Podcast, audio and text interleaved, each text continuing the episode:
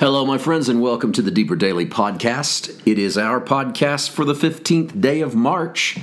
I'm Paul White, and I thank you for your faithfully joining me on this podcast. And I want to thank all of those who are sponsor or partners. We don't really have sponsors, but we have partners, and a lot of people help us out a little bit financially to make sure that we can continue to do what it is we're doing, uh, to continue to bring these podcasts to you and all kinds of content. And uh, I, I want to say thank you. And if you want to help us, you can go to paulwhiteministries.com and there's a spot there to, to donate or to link with us.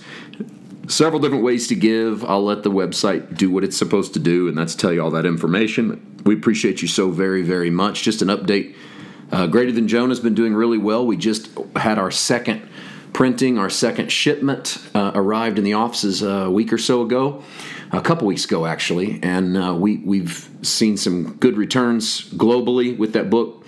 We're thanking God for it. I am still awaiting the release date for Audible.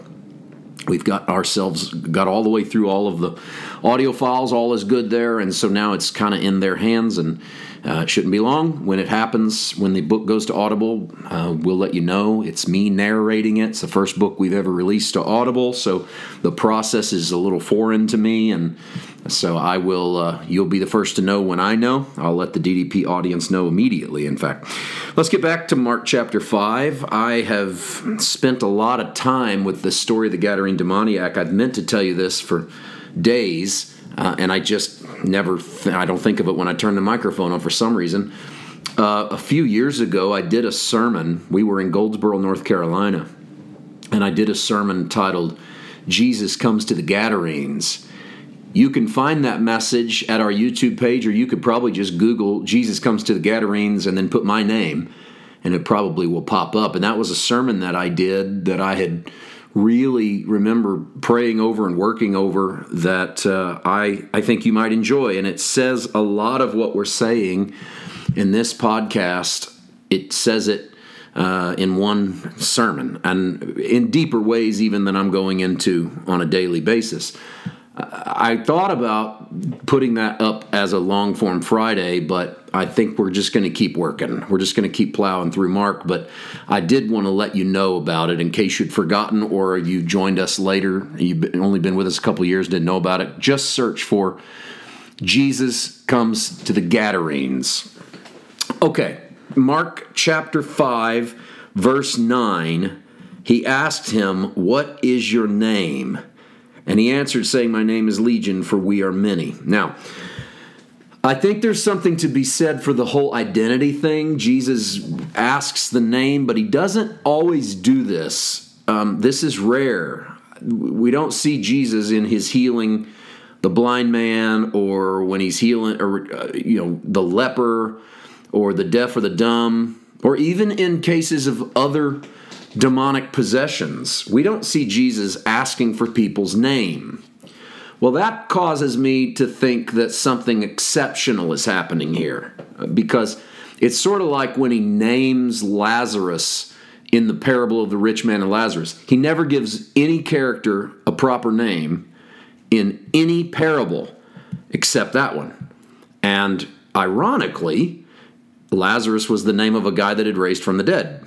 And so it seems like Jesus might be pointing his audience to a resurrection of a man named Lazarus. And that could be why, when he resurrects a man named Lazarus, the Pharisees try to kill that man named Lazarus because it didn't bode well for the rich man in the story. Lazarus was the winner and you won't believe even if I raise one from the dead. And it was almost like an indictment. So when you have an unusual moment in a usual story, and what I mean is, Jesus casting out devils is a usual story. Jesus performing a miracle is a usual story. It's not unique. It's it's not it's not as if he doesn't do it over and over and over again. But when you have something unusual that happens inside of that, pay attention. So what happens in this is Jesus says, "What's your name?"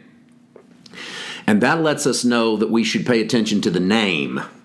And the name is Legion. And Legion is the numeral, I'm sorry, Legion is the name of a Roman group of soldiers that numbered some scholars say 5,000, some scholars say 6,000, but somewhere in the 5 to 6,000 soldier range was what was known as a Roman legion.